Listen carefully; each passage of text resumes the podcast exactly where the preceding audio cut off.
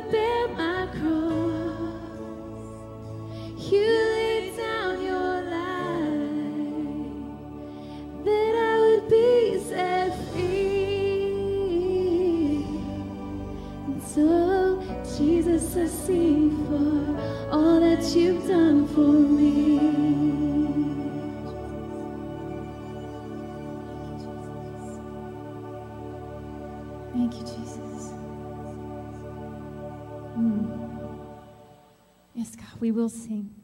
We will sing, God, of everything that you've done. You're so worthy. You are so mighty. You are so awesome.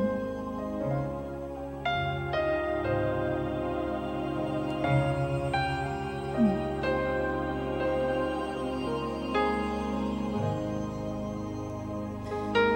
I kind of have a kind of a motto for my life and a motto for my worship and that is no matter what I'm going through, I will never sing, I will never say a word that I do not mean. If you came in here today with a burden, with a heaviness, with a weariness, as we sing this song, let the words come out of your mouth be true. Don't just say it, know it inside of you. You say with the confidence of who you are, of who He made you to be, and of who He is. Because He is good and He will never fail you. Amen. Amen.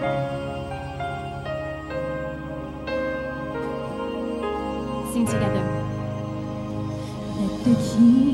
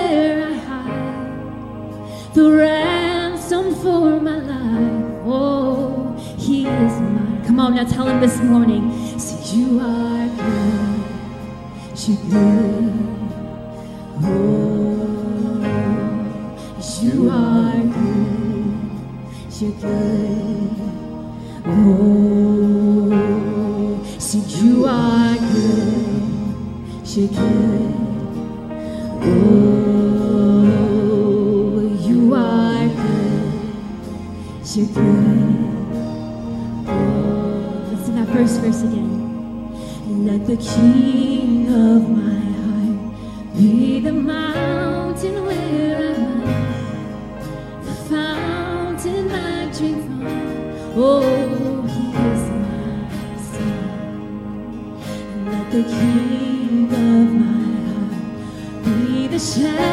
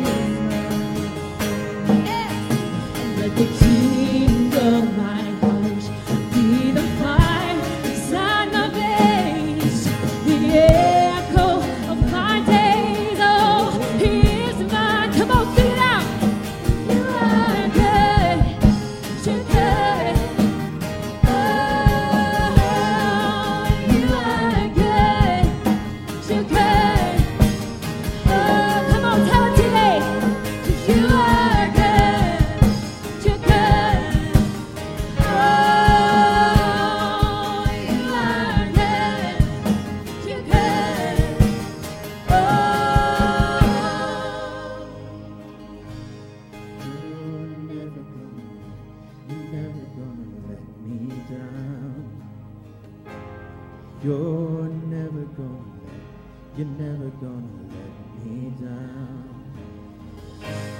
You're never gonna let, you're never gonna let me down. You're never gonna let, you're never gonna let me down.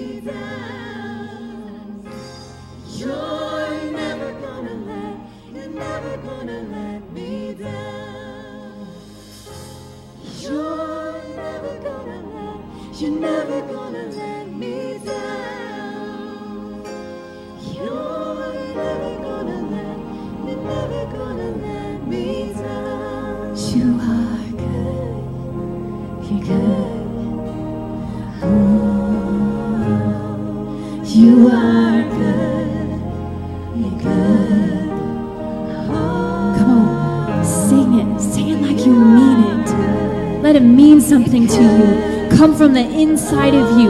Come from the place right now that it's not working in your life. Come from the place that is broken. Come from the place that is in such despair, in such sorrow. In spite of it, I will sing, You are good. In spite of what is good, in spite of what is bad, I sing, You are good in this place today. Come on, who's with me? Who believes in a God who is good? No matter what, good or bad, He is always good. No matter what we think, no matter what we believe, He is good today. Come on, sing, You are.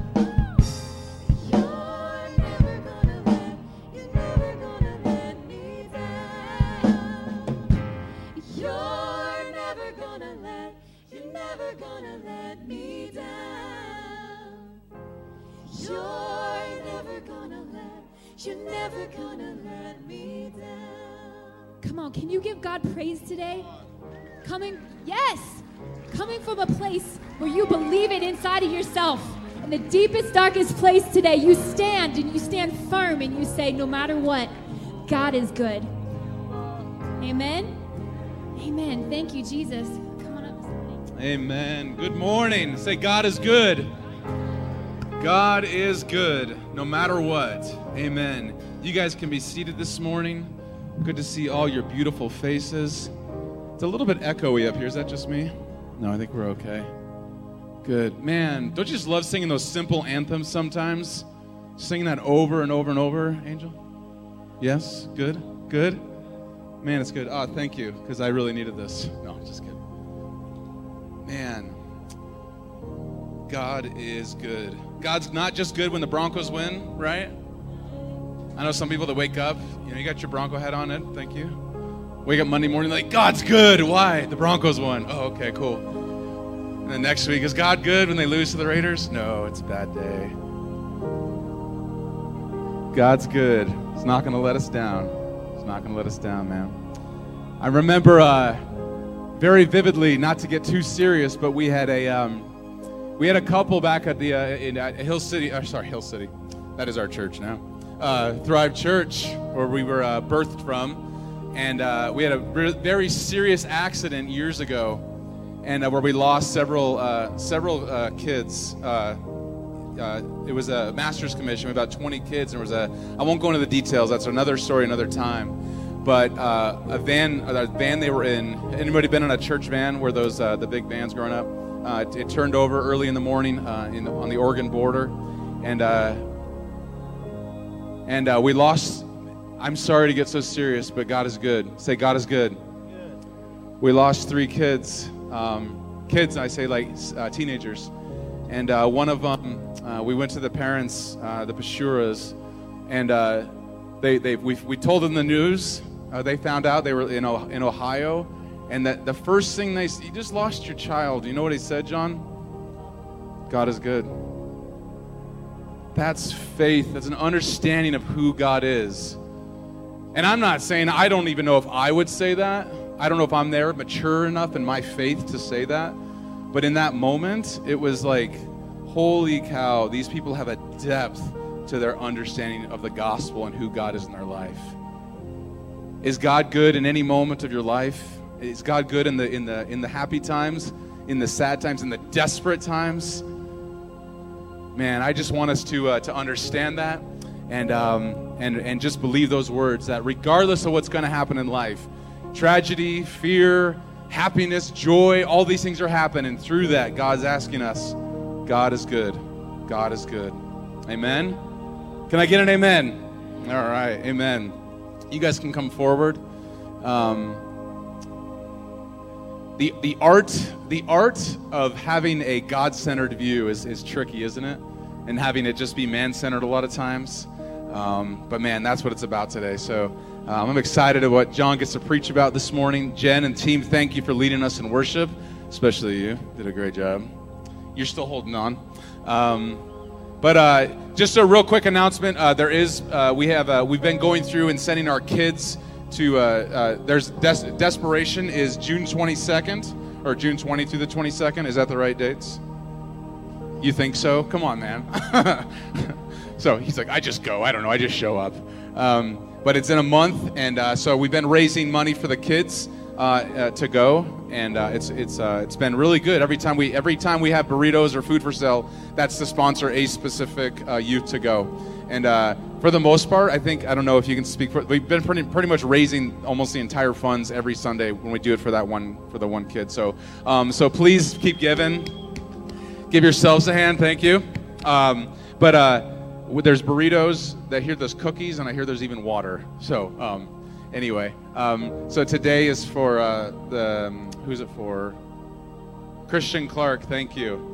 Um, so Christian Clark's doing it. So get out there, buy a burrito. Um, we can take money and credit card and all those good things. So I'm gonna pray, and we're gonna continue on. God, whew, thank you, God, for being in our lives. Thank you this morning we can come um, and, and worship you this morning. Worship the living God. I pray that an appetite would grow right now in us to, to have a desire to learn your word. God, that we never get sick and tired of, of or go through the motions of just coming to church. But in this moment, God, I even center myself right now and say, God, I need to hear from you. Church, I just pray for a desperation in your soul to hear from the word of God, that if you don't move today, it'll be a disappointment. And Father, we pray that we would just have eyes to hear and our hearts will be open, or sorry, eyes to see, ears to hear, God, and that our hearts will be opened to your word this morning, Father. I pray for Pastor John as he speaks, God, and um, that uh, you would speak through him, God, fluidly, and that your word would be presented. In Jesus' name we pray. Amen. Good morning. Good morning. Welcome to Hill City Church. My name is John. And uh, if you are new or newer here, please check out our guest centers right in the lobby. It's a, a way to ask questions or a way to get connected. Uh, but uh, we are, we think it's so important for you to join a life group or get into growth track. Those are just two ways to grow and mature in your faith and get connected with people. Uh, and, and groups are just normal people doing life together. We believe doing life together is so important. I know, I know yeah, you, you're going to run into people that uh, you know that you that you don't maybe perfectly get along with, but that's even good. That's good. No one's going to always get along with you. You know that. Everyone who's been married knows that. Because even your wife doesn't perfectly get along with you, right? And, uh, and but we believe that in life we are better together. We're much better together. Say better together. Listen, faith in Jesus has always been done in community. I'm just telling you this. It, it's not this alone thing that we do in our walk with God. If you if you do the alone thing too long, you get weird, right? We need people to be like, ah, you're getting weird. Uh, we need to reel you back in, in, in, into life and into just in walking. We need we need people in our lives, and and so uh, to mature in faith, you need people. You need to know people, and you need to be fully known as well. I believe that's so imper- uh, important to be encouraged and corrected. I know we don't like to be corrected, but people who love you enough to step in the way when you are just put in a bad place or you're putting yourself in a bad place that people love you enough to speak life into you and that's a two-way commitment. It's not one way. So um, so that's where we're to go. You please get into a group. We have groups out there. Get information about the church but if you have your bibles please turn to mark chapter 10 this one's a fun one This one's a fun one. I- this has been heavy on my uh, on my mind all week. We, we we've been through the series. We're going through the series called Meet Jesus. We're going step by step, verse by verse through the book of Mark, and now we have reached Mark 10. And here's Jesus, right? He's encouraging us, yet he's confronting us and correcting us, not skipping over the hard stuff. And I, I was like, man, this would be a good one to skip over. You know, there's if there's ones to skip over, this is these are the verses I would like to skip over. Uh, but but to get to the whole story, to get to the core of the things, of the issues, of the things that we deal with, to be like Jesus, to be a disciple and make disciples, we got to deal with the deep things of our lives, the deep views, world views of our lives. And my hope is that you encounter Jesus today. And uh, the, mar- uh, the the message today is called marriage, divorce, and in light of the gospel marriage, divorce. And so uh, we're going to pray and we're going to run right into this. And uh, just pray with me and uh, just pray that God just, man, if God needs to do some work on our view of marriage or just work in our marriage or work in our future marriage or please, God, send someone right now. I need someone, marriage, right? Uh, I, I just pray that we do. We just pray. Heavenly Father, I just thank you for today. I thank you for what you're doing and what you're going to do. We are not ashamed of your gospel for it brings life. It is the power unto life. Lord, it, is, it brings power into our life, God. So I pray we are confronted by the gospel today and let it speak to us, let it change us to be more like you. We love you and we thank you. In Jesus' name we pray. And everyone said, Amen. Thank you, Gio. Amen. So this is a difficult topic, right? Marriage, divorce. Eh, it's difficult, first of all, because I know that everyone has been affected by this. Everyone. There's not a single person in this room that is not affected by marriage and divorce. If you want to turn this down in the monitors behind me, it'd be fine. And uh, secondly, trying to answer the question, what circumstance can a person get a divorce and remarry? It's not black and white in Scripture, just to, just to give you some clarity here. And I'm, I'm going to as we move forward. The Bible is not straightforward on this subject, right? What, uh, what I want to do is break down what the Bible is actually straightforward on and what it actually says, right? And today I was like, man, I, I don't have any divorce jokes. Like, you know, I can't, I can't bring the levity in this place. It's heavy. It's a heavy thing. And it's, it's easy, it would be easier to skip over, but I believe we need the full Word of God. And that's what we're going to do. And thirdly, it's socially difficult because the cultural view of marriage and divorce and Jesus' view don't always align. It doesn't even align. I, I, was, I was letting it like speak to my own heart about marriage and divorce. And this is, happens both outside and inside the church. And, and divorce, I, it can be viewed as typical because many people in this room, and, and we have all, many people, all of us have been affected by it, right? And it could be, a, we can tone it down but it, and say, oh, it's not that big of a deal. But in the Bible, I'm going to say some heavy things, it's a big deal to God. And I don't want you to feel condemned in here. That's not anything that I'm trying to do. I want to lift you up by giving you the word of God, yet I don't want us to take it lightly. So it's this, I'm, I'm in this dance of sorts of trying to balance the word of God and into our hearts, right? Because I'm not here on a soapbox trying to speak into you because I have no place, honestly. I have no place. I'm not that good. Uh, I just let God's word speak to our lives and it has a lot to say. So uh, I, I, was thinking I could talk about this, I can talk about that, I can talk about this, and the other thing about marriage and divorce, but I'm going to just talk about what Jesus' view on marriage and divorce. So if your, your thoughts and your ideas are not in here, you can message me, uh, and we can talk about it later on, but I'm going to give you Jesus' view on marriage and divorce through Mark chapter 10. Verse, I'm going to read from verse 1 to 9, all right? And he left there and went to the region of Judea and beyond the Jordan. The crowds gathered uh, to him again. And again, as it was his custom, he taught them. And after he taught them, the Pharisees came up in order to test him. They wanted to belittle Jesus, to play down what Jesus was saying. And, and so they tried to trap Jesus because they didn't like him, right?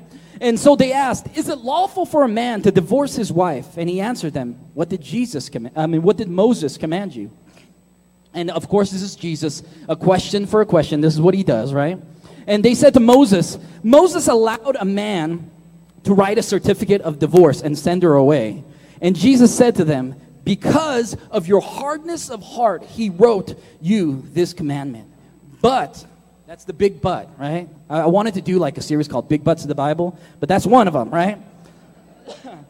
But the beginning of creation, God made them male and female. Therefore, a man shall leave his father and mother and hold fast to his wife, and the two shall become one flesh, and they will no longer be two, but one. Therefore, uh, what therefore God has joined together, let no man separate. So I'm gonna, I'm, I'm gonna break this down, and you can tell already that divorce and remarrying is not straightforward in Scripture. It's messy, it's situational. So I, I might not go fully into that. But God's view of marriage is very concrete. God's view of marriage itself is very concrete. And it's clear how God feels. And we're going to uh, break down this passage of what Jesus is saying here. Number one, Jesus says divorce is the result of sin. And, uh, and, and, and, and he says here, and Jesus said to them, Because of your hardness of heart, he wrote this commandment.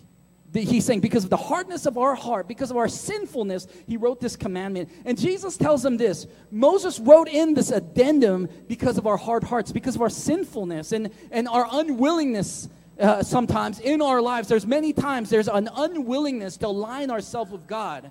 And I, and I, say this here and there, but there is really one sin in the Bible. There is. There's one sin. I know no- maybe no one has told you that.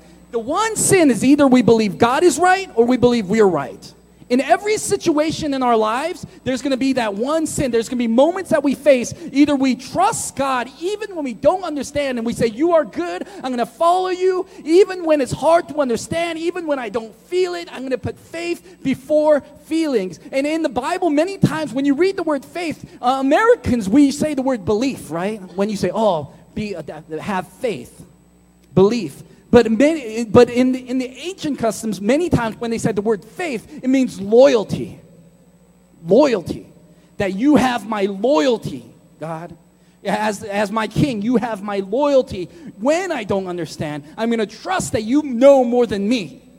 It's loyalty. So it says right here, it says Jesus tells them it's a hardness of heart, we, uh, our, our, our desires to, to submit to ourselves rather than God. Then, then, then it says that's why we have to check our hearts. Every one of us, married or not, every one of us has to check our heart. Am I loyal to God? Am I loyal to God? Will I stand with God? And, and I, I believe that's the greater question, even past marriage and divorce. Am I loyal to God? Does He have my loyalty? Is my marriage relationship submitted to God? I was thinking about this this week. I was like convicting myself. I- and that's what I do. I, I write this message. I'm like, John, you are jacked up, right? Yeah, I just think about, yeah, she loves. Thank you, Everly. you are messed up. You ever think about where your loyalties lie sometimes in your own marriage? And I'm like, my loyalties lie with myself, even over my wife, many times. Many things that I do is, I I was talking to uh, friends, many times, husbands and wives, many things that we do is for our own good, right? It looks good in the moment, like, I've been working so hard for you, you know, so that I can get such and such whatever such and such is, right? Right? Whatever you want to fill in that blank uh, is, right? But our loyalty, sometimes we're submitted. We want we are more submitted to ourselves. We want them to be loyal to us, but we're more loyal to us than them too. And, and so are we submitted to Jesus and one another? And, and the beauty and the power of marriage is found in mutual submission. Say mutual submission. You know, there's something about mutual submission. It's really hard, right? It's, it's, it's, I talked about the Trinity, how, how uh, it's, uh, you know, God in three, th- three persons all trying to lift up the other. And it's in the marriage, it's the same thing. You are mutually submitting to one another, and this is so hard. And I'm, I, this, man, this week I was all over the place. I was like, yeah, li- this is funny, because, you know, when you're preparing, I prepare for a message, and I'm like really convicted. I like, talk to Candace, I'm like, I am so sorry. I have not been good. Like I've been so committed to myself, my wants, my, my time, my things that I am not submitted to you sometimes.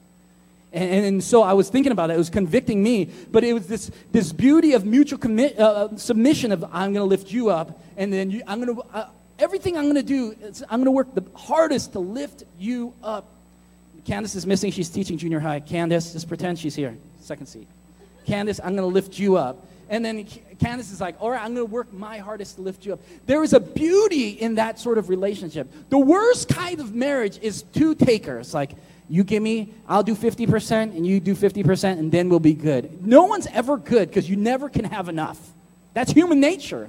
Like, I think you have a, you, you, if you had a sibling, and if they had even a crumb more than you, you're like, yours is bigger, than, that's more food than mine. Give me that. You try to cut the crumb. And we, we cut down to nitty gritty, like to the little bit. And in marriage, in the same way, if you want to play 50 50, it never works out because your, our human nature wants more than the other. We want to win. Winning, right?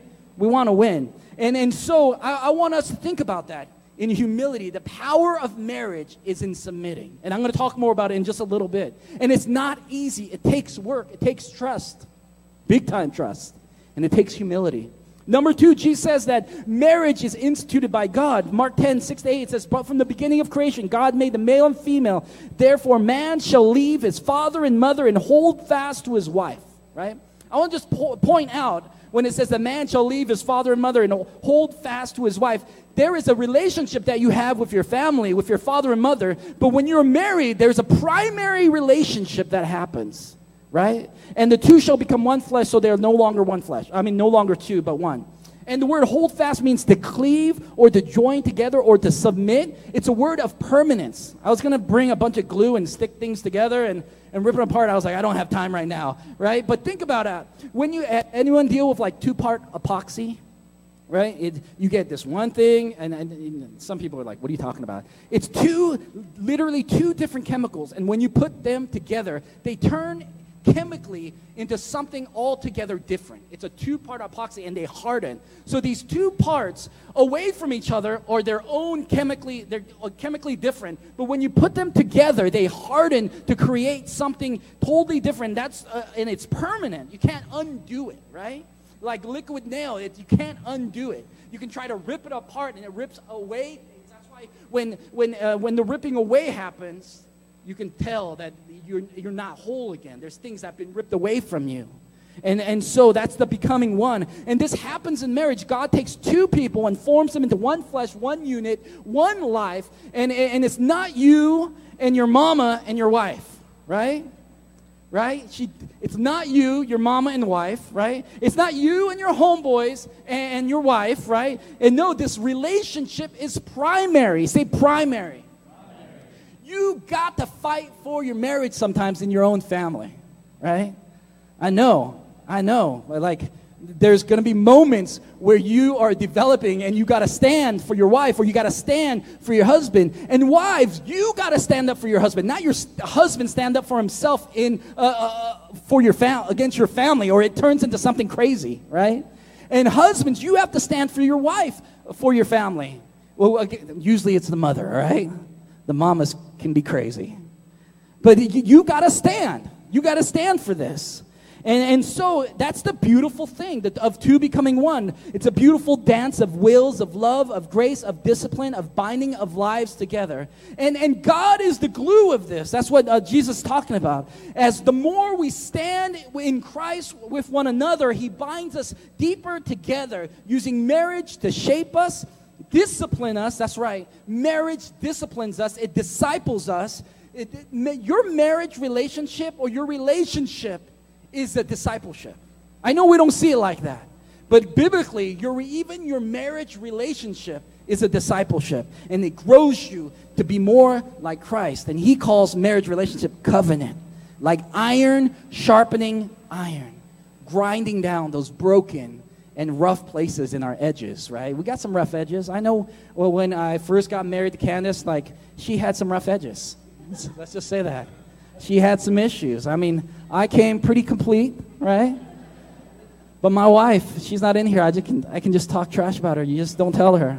She had some issues. And I was like, Candace, I'm going to I'm gonna pray for you because you know what? God needs to do a deep work in your life. Uh, but, uh, you know, we, you know, pray for her even today, right? But God, as we as we got married, it's we're, we don't come totally intact. Let me just tell you that. We, it, it's like a grinding down. Like, can just imagine two stones or iron sharpening iron. Sometimes there's fire, sometimes there's sparks. And you know what? it's okay. It's still okay. It's still good. If someone says to, to you that they never have problems in their marriage, right? Oh, I, we never argue. We never fight. We never raise our voice, John. How dare you raise your voice, right? If, if someone tells you that, they're lying. Or they're newlyweds, right? Or they don't talk about anything deep. Because immediately, I remember getting married and then fighting on our honeymoon. Anyone do that? Yeah, we got into a big old fight in our honeymoon. I'm like, who did she, who did I marry? Because I am so intact, right? Uh, but I remember fighting on our honeymoon, and I was like, and, it, and, and there's these moments, of course, there's gonna be sparks in your marriage. But listen, as iron sharpens iron, it smooths down. Just think about it. As it's sharpening, it's smoothing down the edges. The rough parts of your life is being smoothed down. And here's the paradox of marriage. And some of us, we're not in a good position right now in our marriages. We know that. We know that. And some of us, it's, it's a hard moment, right? But here's the paradox of marriage. I want us to get this. This is really important for us to get, right? The obligation and the responsibility in your marriage, in your relationship, actually produces freedom. Right? The obligation and produces freedom. The responsibility produces freedom. And freedom to be truly ourselves and to be truly known, which is what the soul really desires. You just don't know it yet. To be truly known, to be fully known by someone. We need that in our lives. And your friends, I remember getting, uh, I remember being single and getting married, and my coworkers, they'd be like, "Ball and chain, John. Ball and chain. You could still play the field. You can run. Play the field. Don't get married." They would tell me that. And uh, of course, those people, I don't take advice from your single friends. They're idiots, right? They will say things that don't make sense because they don't know. But they and I said, all right, go home and play video games in your mom's basement. I'm gonna get married, right? Whatever. But I'm just saying, like, just uh, our responsibility produces freedom. Our obligation produces freedom because it brings us to be fully known. And in our culture, we don't like, in our culture, we don't like obligation. We think obligation doesn't bring freedom. It's negatively viewed. The less obligation, the better, right? I do what I want when I want to do it. That's better. I'm free to do what I want, right? There's even songs like that. But God's view of freedom is a freedom that produces joy and it's designed, it's, it's a freedom that comes when we are moving in what we're designed to be. And listen, until I'm fully known mentally, spiritually, emotionally, sexually, historically, deeply, then th- when I'm known in those ways, in all those areas of my life, then I'm fully free. Can you imagine someone truly knowing you? And, and, and, and in marriage, doesn't happen immediately. Don't let those honeymooners tell you that. It takes time. It takes time. There's moments, I, I, it's, we've been married 14 years now, Candace and I, and like, and, and we've never fought before, right? One time, no, just kidding. We fight weekly, weekly, healthy fights because um, you know she's still working it out. Uh, but but I remember just like in, after 14 years, there's still moments that I tell Candace, "You never told me that. I didn't know that about you." Yeah, like like ask her about her softball picture and the glasses she wore. Just ask her; she'll love it, right? Just, but there's these moments of things I did not know anything about in, in Candace's life that are still being discovered. It is a journey of adventure, and keep husbands, don't stop exploring, don't stop going deep into your wife's life. And wives, ditto, just in opposite of that. Keep on pursuing. The pursuit is important because it's covenant. Freedom co- comes in covenant. To be fully en- engaged, yet to be fully known. That's covenant. And Jesus says, What God has joined together, let no man separate. God did this. So when we divorce, and I'm going to get a little heavier here, you're breaking apart something God put together.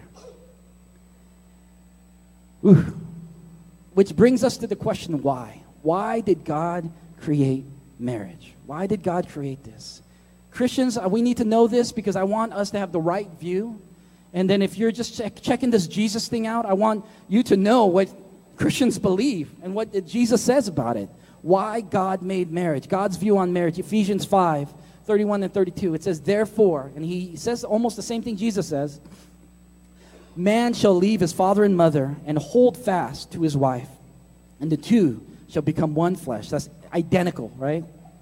And then he says in verse 32 This mystery is profound. It's deep, deeper than you think. And I am saying that it refers, even your marriage refers to Jesus and the church. And at first, I've read this scripture so many times, and I'm like, okay, I, I think I get it, which I didn't. I just, you know, sometimes we just read scripture, we don't break it down.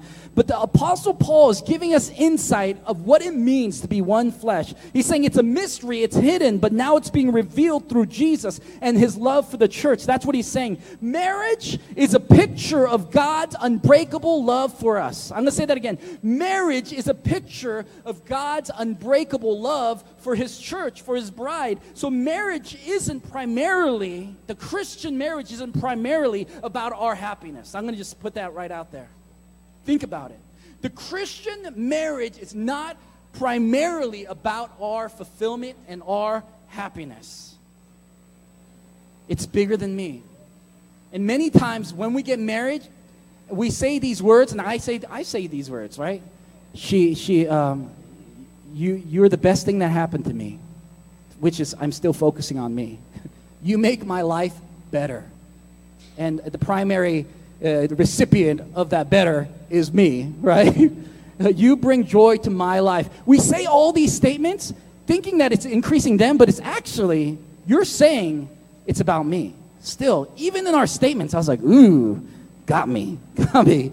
And, and as, as I'm reading the word, the Christian marriage isn't primarily about me. And I don't like that. Me doesn't like that.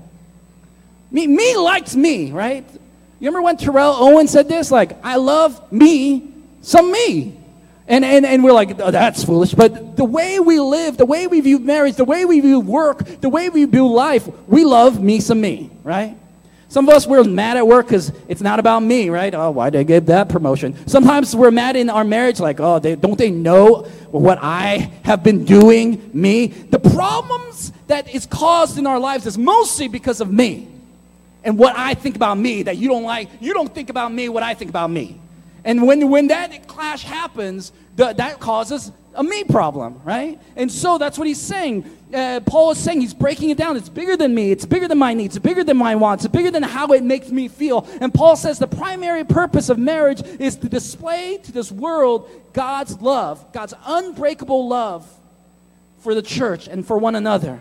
We display in our marriage what God's love looks like to our world. Think about that. It's unbreakable, it's never ending, it's enduring, it's faithful, it's hopeful, it's fruitful, it's never fails, the Bible says, this kind of love. So, in light of what Jesus is saying and Paul is saying, how do we think God views divorce? And this can be the heavy part, guys. And I know many of us have gone through it. And I, and, and I can't talk about everyone's moments, and, I, and that's why it's hard. I wish that this, this message was so large that I could talk about each situation I can. And there's some situations you couldn't do anything about, right? But I'm, I'm just going to focus on what Jesus says right here about, about even divorce. God is serious. If God is serious about marriages, God is serious about divorce. He is. It says in Malachi 2:16, I hate divorce. God doesn't say he hates many things. Right? He hates divorce. I don't advise it. It's not, I advise against divorce or I wish you wouldn't. No, he says, I hate it. I know what it causes. I know the deep things that it causes. I hate it. Not because it breaks rules, no, but it breaks the heart of God. It breaks your heart. It breaks covenant. It breaks the image of Christ and his love for the church. Have you ever thought my marriage is my testimony of God? Have we ever thought my marriage is my greatest testimony of God? It's interesting, right? That's weighty right? But that's what he's saying. We separate marital life and spiritual life. Oh, that's that's something different. Spiritual life is what I do at church and doing when I read the Bible and listen to Christian radio or whatever. But no, he's saying your whole life is your Christian life. Your whole life is your spiritual life. If you went up to Jesus and you asked him, "How's your spiritual life?" And I said this before, he would say, "You mean my real life?" No, no, no, your church life, Jesus. No, he would say, "You mean my real life?" There's no, there's no boundary. There's no break. Oh, this is what I do spiritually and this is what I do for work. No, your whole life is your spiritual life. Your whole life is your real life. Your whole life is your walk with God. The way you are at work is your walk with God. The way you live in your marriage is your walk with God. The way you raise your children is your walk with God. The way you deal with money, the way you deal with problems, the way we deal with our racism is all our walk with God. It is. It's all our walk with God. And God and it's it's our whole life. And marriage is showing that it is spiritual. It is spiritual. And that's why God says, I hate divorce. It breaks his heart, it breaks your heart, and it wounds us and leaves a legacy of pain. It does. So I want to speak to single people here. And, uh, and, and today, I want you to think about your personal view of marriage. And this is not only for single people, this is for all people. What is your view of marriage? Does it line up with God's view of marriage? His vision for marriage? Something to pray about. I really believe Many of us need to pray about this. Ask God to speak to you, to change your heart. And sometimes we need to pick covenant over convenience. And I want you to just, man, if you're if you're single, think about establish this idea, this thought, this view of marriage. And and and if you're in a current relationship, establish this in your relationship before you get marriage, married. Don't take marriage lightly. It's more than your happiness. It's your witness of God. Don't take sex lightly. It's more than physical, it's more than pleasure. It's covenant. Align your view with His. Our obedience is our real worship. I'm going to say that again because no one caught it. I know. I know. It took me a while to even write it. But our obedience is our real worship. Many times we think worship is just something we sing about. No, it's our obedience. When we, when we do the music part of worship, man, it is saying we're worshiping unto God. Who cares who's next to you? Who cares who's around you? It doesn't matter how you feel. Sometimes we worship God. It says in, the, in John, we worship God in spirit and truth. Sometimes you worship God because you feel it in spirit. You're like, man, I feel good. I can feel it in the spirit. And sometimes we worship God just strictly in truth, right? Even when you don't feel it, God, you are good. You're never going to let me down. That's a truth statement. That's a walking in truth. Can you imagine if you just parented in spirit when you just feel, felt it? Your kids would not have socks, right? They'd wear underwear for six days, right? My kids won't take a shower. Boys don't take showers until you like get in the shower. I'm like yelling at them, right? And you're like, you know how bad you smell? They're like, no, I smell fine, right? And then they put on your cologne, and you're like, you still smell. right? Just because you put cologne on doesn't mean don't smell. And, and sometimes we, we can't parent in just when we feel it. We parent in truth, right? We parent with a standard of truth. And, and in the same way, we are, our obedience is our worship. Your future marriage is a picture of God's unending, unbreaking love for His true church and His true intimacy. Now, to married people, what if you're unhappy in your marriage? right? And, and, and man, if you are on like Facebook or reading a magazine, it's like, what if you're married and you miss your soulmate, right? There's like movies about it, and it's, it's so crazy. What if you missed your soulmate? And it's like um, you're married and you're unhappy and, and you don't get the butterflies anymore. People have changed. Your spouse has, hasn't cheated, but it's just not working out. And it hasn't been for a while. God, is it okay to get a divorce? Right? I mean, God will forgive us, right? Have you ever, eh, when we say the words, God will forgive us, right? We're already stepping into a, a very dark place with understanding your relationship with God. And I'm going to say a strong statement. True believers don't say statements like that. Ooh, I bit down even on my own tongue. I was like, ooh, shouldn't have said it. But when our heart is at a place where God's standards is, is negligible, it's like, ah, yes and no. He'll forgive me. Grace is bigger than that, right, John? And I would say, man, you are at a dark place. You don't understand the sacrifice of Christ. You don't understand the gospel. You don't understand who God is. And He's King. He's not just like your BFF. I say, I tell you, He's not our homeboy, right? And so we, I believe that's the wrong question. Don't use God's grace and the blood of Jesus as an out and a license to sin. Rather, ask the question how can I restore, rebuild what I have committed to? How can I rebuild what I've reconciled? How can I reconcile? And it's a view of grace and sacrifice and love and suffering. Listen, Christians need to learn to suffer well. That is a strong statement, but we need to learn to suffer well, and it's hard. I'm sorry this message is so heavy. I just didn't know where to go with this, but this is where I'm going. We need to learn to suffer well, married people. I'm talking to myself. There's moments. I didn't know that there's there's things that you guys have gone through in your marriages that has been so tough. And I know it. Some of us were on our second marriage and we're trying to make it work, and I know it, and it's still so tough. But man, suffer well in that. Make covenant and make that the greatest marriage that you can. I believe that. Man, bring healing as much as you can. But if you can suffer, suffer well in Christ. What if your spouse cheated on you? Now what, John? I would still ask you, and I know this is not popular, but I, I even asked, someone asked me this two weeks ago, and I, I said to them, Can you save your marriage? Can you save your marriage? And that's such a weight, so heavy, and it's complicated. I know it's not that simple. See, Jesus said Moses allowed divorce in this case, but Jesus said it's because of our hardness of hearts. Can we still restore this? I know this isn't the easy view. I wish I could say the easy stuff. This isn't it. And I know there's situations they leave and you can't do anything about it. And there's many multiple situations that I'm not bringing up here and other difficulties. Yet for us, in light of Jesus, his name, his love, his covenant, work to restore what is broken, what is hard. Take the tough road, faith over feelings. And it might not work. That's the hard part. I did all this, John, it didn't work. You suck. Right? And I've got that before. I've got that before. And I said, thank you for doing the best that you can. And sometimes, yes, I do suck, right?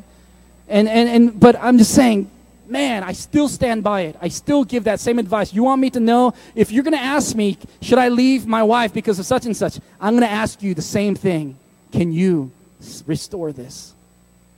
Can you restore this? And then, uh, then there is zero biblical evidence of, for divorce and remarriage apart from sexual morality in the Bible. And even in sexual morality, the Bible's direction for divorce is still restoration.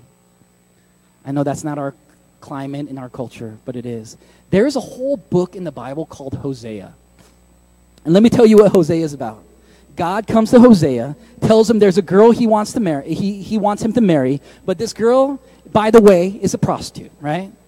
So Hosea does what God asks him to do, marries her, and then after, she goes and starts cheating on him over and over again. And if you were Hosea's best friend, guess what advice I would give him? Like, you better run, Hosea. You better go, man. Run, brother. The divorce her, run away. But that's not the advice God gives her. He gives him, actually. He tells him, go after her. Keep pursuing her. Cover her as you can. Try to win her heart no matter what. And in this story of Hosea, guess who the Hosea represents? Jesus. And guess who his wife represents? Us. The book of Hosea is a picture of God's never ending pursuit of us. Man. And the truth is, I have cheated on Jesus a thousand times with a thousand different gods and a thousand different idols and a thousand different loves, right? Yet he has never left me. And when you get married, that is the love you display and you represent. That is what your marriage represents. To do that is takes work, man, and it's not easy. And we get up, we fall down, we get up again. But today, man, as as the worship team comes up, you feel as you messed up already. And, I, and that's not the feeling I want you to have. That's not the, I'm not trying to put more weight on you. It's weight enough. I know it. But let's stand today.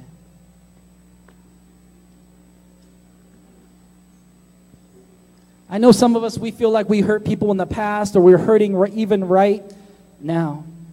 We're hurting even right now and you've been hurt and you're still hurting, you're confused and you're scared. You might be thinking, God's angry with me.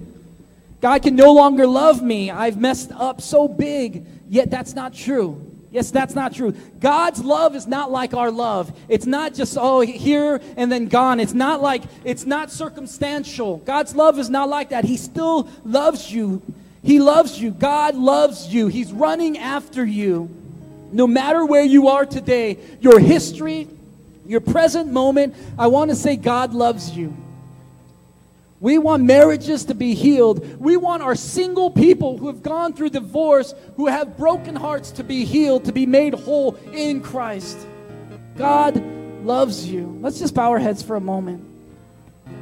I believe that God has even put Hill City and put you in this room today to hear this message, to restore your joy, your intimacy, your hope for the future.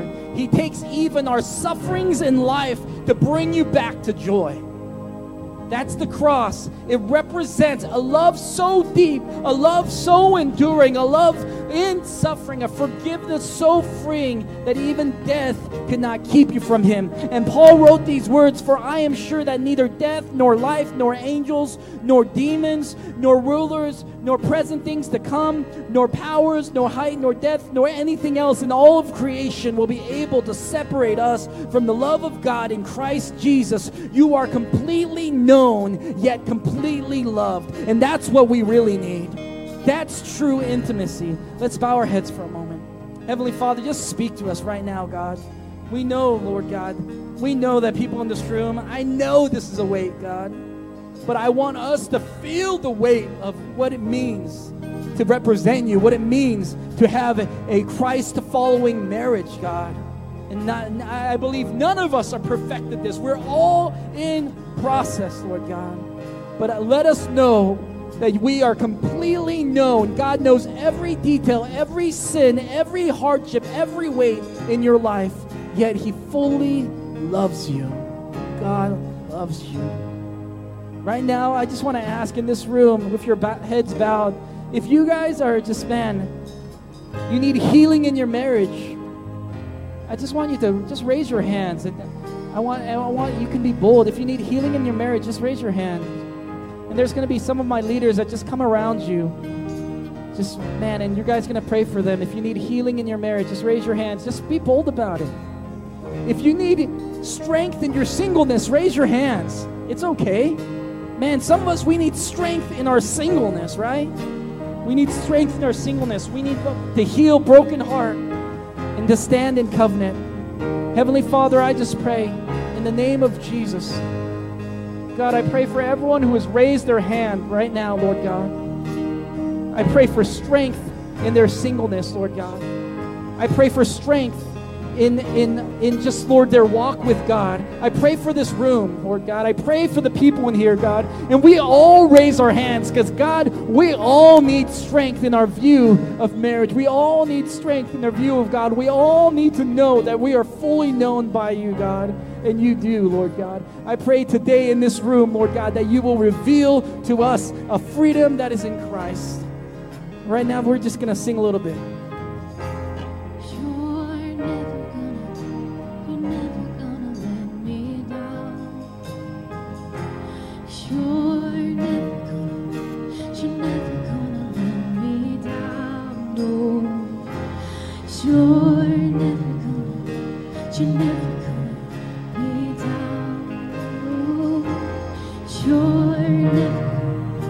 You're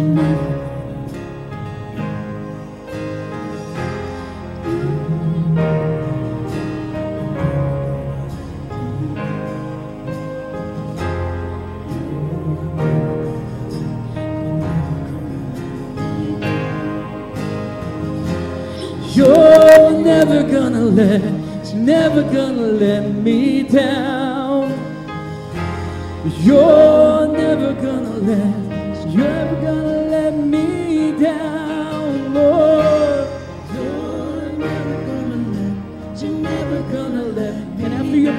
just worship with us.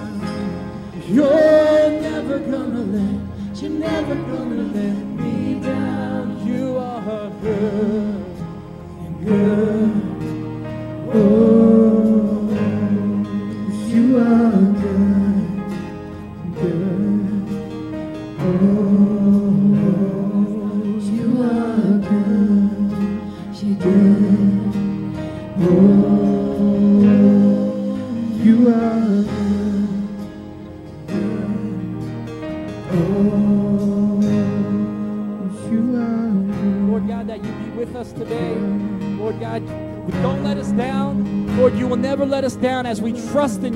God. We trust in your way, Lord God. And if our life conflicts with your way, I pray, Lord God, we close the gap in obedience. And I pray for blessings over singleness and marriage, Lord God. I pray for wherever we stand, Lord God. If we have been divorced in the past, Lord God, we take our moment now to bring restoration, Lord, to what we have now. Strengthen our marriages, strengthen our singleness, Lord God, as we represent you and your love. In Jesus' name we pray. And everyone said, Amen. God bless you. Thank you for coming. Get to know one another, get into a group. God bless you guys.